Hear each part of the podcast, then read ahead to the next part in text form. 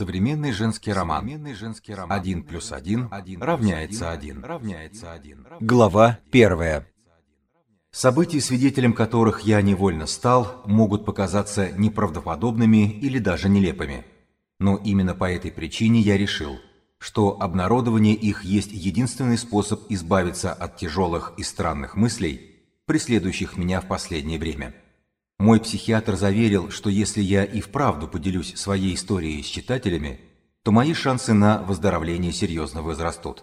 Чтобы прийти к нормальности, мне предстоит долгий и извилистый путь, а жизнь, напротив, слишком коротка, чтобы не воспользоваться, может быть, единственным шансом не закончить свои дни в доме со стенами желтого цвета. Глава 1. Это был хороший ресторан. Не то чтобы люди заказывали в нем столики за неделю или две, но иногда попасть в заведение было проблематично. Например, сегодня. Причина до банальности проста. Пятница. Десятки страждущих и опустошенных от безделья предыдущих дней с понедельника по четверг включительно, почему-то в одночасье решили сыграть в рулетку со своим здоровьем, подвергая печень и окружавшие ее селезенку, желудок, почки и прочую анатомию из курса образовательной школы определенному риску встать на дыбы и проверить себя на прочность. В этой гонке на выживание собственным организмом всегда присутствовал элемент трагизма и сакральности. Пятница давно уже стала ритуалом, символизирующим эволюционный апофеоз любой недели для непокладаемых рук трудящихся на почве бессмысленной траты своего времени. Напряжение в офисных электросетях на 5-й день недели достигало такого уровня, что с легкостью могло бы обеспечить эффективную работу любых гаджетов без подзарядки. Это разительно контрастировало с тем застоем и отсутствием любых физико-химических процессов в отдельно взятых помещениях по понедельникам. Офисы по всей стране напоминали процесс варки киселя и прочих подобных напитков. Представьте, едва теплая вода, бесцветная кашица забрасывается в сосуд, а тебе еще предстоит ждать образования пузырьков, способных довести своими движениями до изнеможения самого старика Броуна. Но до образования кисельной массы еще очень далеко, и ты ждешь окончания процесса, бесцельно и отрешенно смотря на ненавистное полуфабрикатное варево. Так и здесь. Ты превращаешься в готовое закипеть пойло только на 5-й день недели. Правда, при этом предшествующие 4 дня не проходят бесследно. Твои личные батарейки увеличивают запасы электролита, готового поджечь твои внутренние силы в момент, когда рабочая неделя закончилась, а зачатие новой еще только произойдет в выходные. Тебе хочется только одного – выдохнуть фразу-крик от невероятных по своей насыщенности и тяжести безделия. «Как же я устала!» – звучало в Серпухове из уст молоденькой не по годам секретарши. «Как же меня все это достало!» отзывался эхом Пензы старший менеджер по продажам пензенского воздуха жителям Тамбова. «Это тебя достала, бессердечная ты тварь!» за несколько сот километров беззвучно выводил губами представитель тамбовской фауны, купивший вечером в четверг несколько литров чистого как кристалл пензенского кислорода у некоего менеджера из Тамбова. Воздух соседнего региона пьянил, манил и испарялся с пугающей скоростью.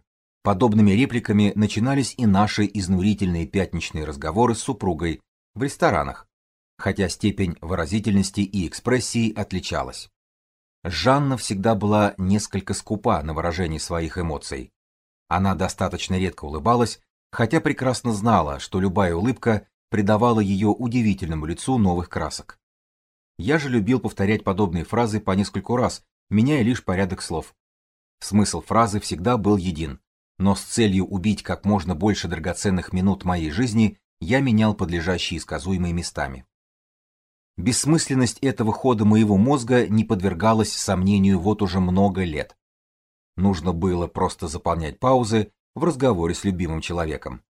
А кто, как не он, не будет обращать на истинность правила о неизбежности и ненужности процесса перемены мест слагаемых.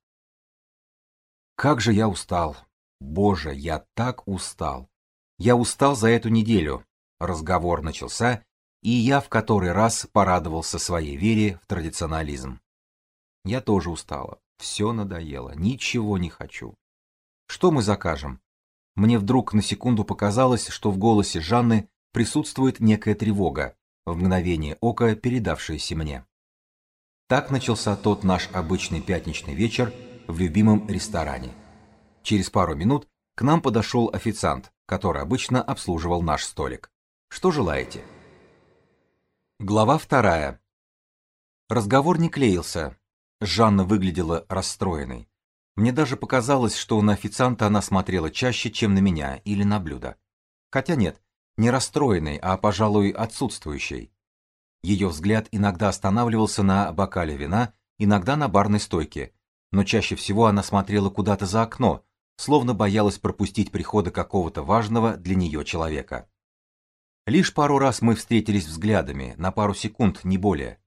На мои вопросы она отвечала более чем односложно. Чем больше я задавал вопросов, тем больше кивков или едва уловимых движений глаз я получал в ответ. Признаться, меня это насторожило. Обычно я любил эти пятницы, все-таки это венчающее неделю действо стало уже традицией в нашей семье. Мало того, что мы встречались в ресторане, так мы еще имели достаточно редкую возможность пообщаться друг с другом. Ну а что говорить про кухню заведения? По крайней мере, раз в неделю я имел дарованную самим течением жизни возможность будоражить свои вкусовые рецепторы и насыщать жирами и углеводами свое дряхлевшее, но явно не худое тельце. Оно с радостью принимало эти дары отечественного общепита, густо замешанные на радикальном перепрочтении европейских кухонь, но таковыми не являющимися в силу того, что местный шеф-повар все буквально видел в ином свете, поскольку был неисправимым оптимистом-дальтоником. Что с тобой сегодня? С тобой сегодня что-то не так. Мне кажется, с тобой что-то происходит. Я вновь пытался сделать тройную эмфазу на простом до умопомешательства вопросе.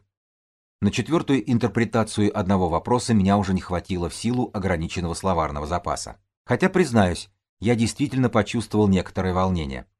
Почему-то из глубин сознания в тот момент пришла мысль о том, что моя Жанна вот-вот объявит мне о своем решении уйти к другому. Предположим, к тому, чей вокабуляр превышал бы мой, по крайней мере, на 15%. В сознании сразу нарисовалась картинка. «Я ухожу от тебя», — со сталью в голосе произнесла бы она. «Ты меня достал. Ты вот так меня достал этими бесконечными повторами». Он хотя бы молчит. На последних словах моя пока еще супруга слегка улыбнулась. Или мне показалось. Мое воображение рисовало мне картины одна хуже другой. Мне вдруг причудилось, что я после приговора супруги, не дожидаясь официанта, почувствовавшая неладное и заподозрившего проблемы с оплатой счета, бегом мчусь в ресторанный туалет, где гордо пытаюсь наложить на себя руки, как и подобает отвергнутому мужчине. Официант, тем временем, надеется успеть получить по счету, да еще чаевые, элегантным галопом несется в уборную, где свойственным всем официантам вкрадчиво наглым голосом интересуется у меня, понравилась ли мне стряпня шефа-дальтоника, тем самым отвлекая меня от мрачных мыслей суицида. Необходимость дать свои комментарии относительно долмы красного цвета и тем самым поднять себя в глазах официанта заставляет меня вернуться к своему столу и с усилием продолжать трапезу. Слава богу, это всего лишь мое искаженное воображение. Взгляд Жанны вернул меня в вечер пятницы, в наш любимый ресторан. «Так что сегодня с тобой, что не так? Ты сегодня совсем не своя». Я внутренне обрадовался, что смог максимально синонимично задать один и тот же вопрос трижды. Краем глаза я заметил официанта, подходящего к нашему столику. «Как вам еда? Шеф сегодня особенно постарался. Еще долмы? Или я могу вас рассчитать?» В глазах официанта читалась тревога. «Спасибо. Долма сегодня особенно красна. Передайте шефу нашу благодарность». Официант поклонился. На его лице тревога сменилась недоверием. «Все нормально. Наверное, просто устала. Неделя была очень сложной».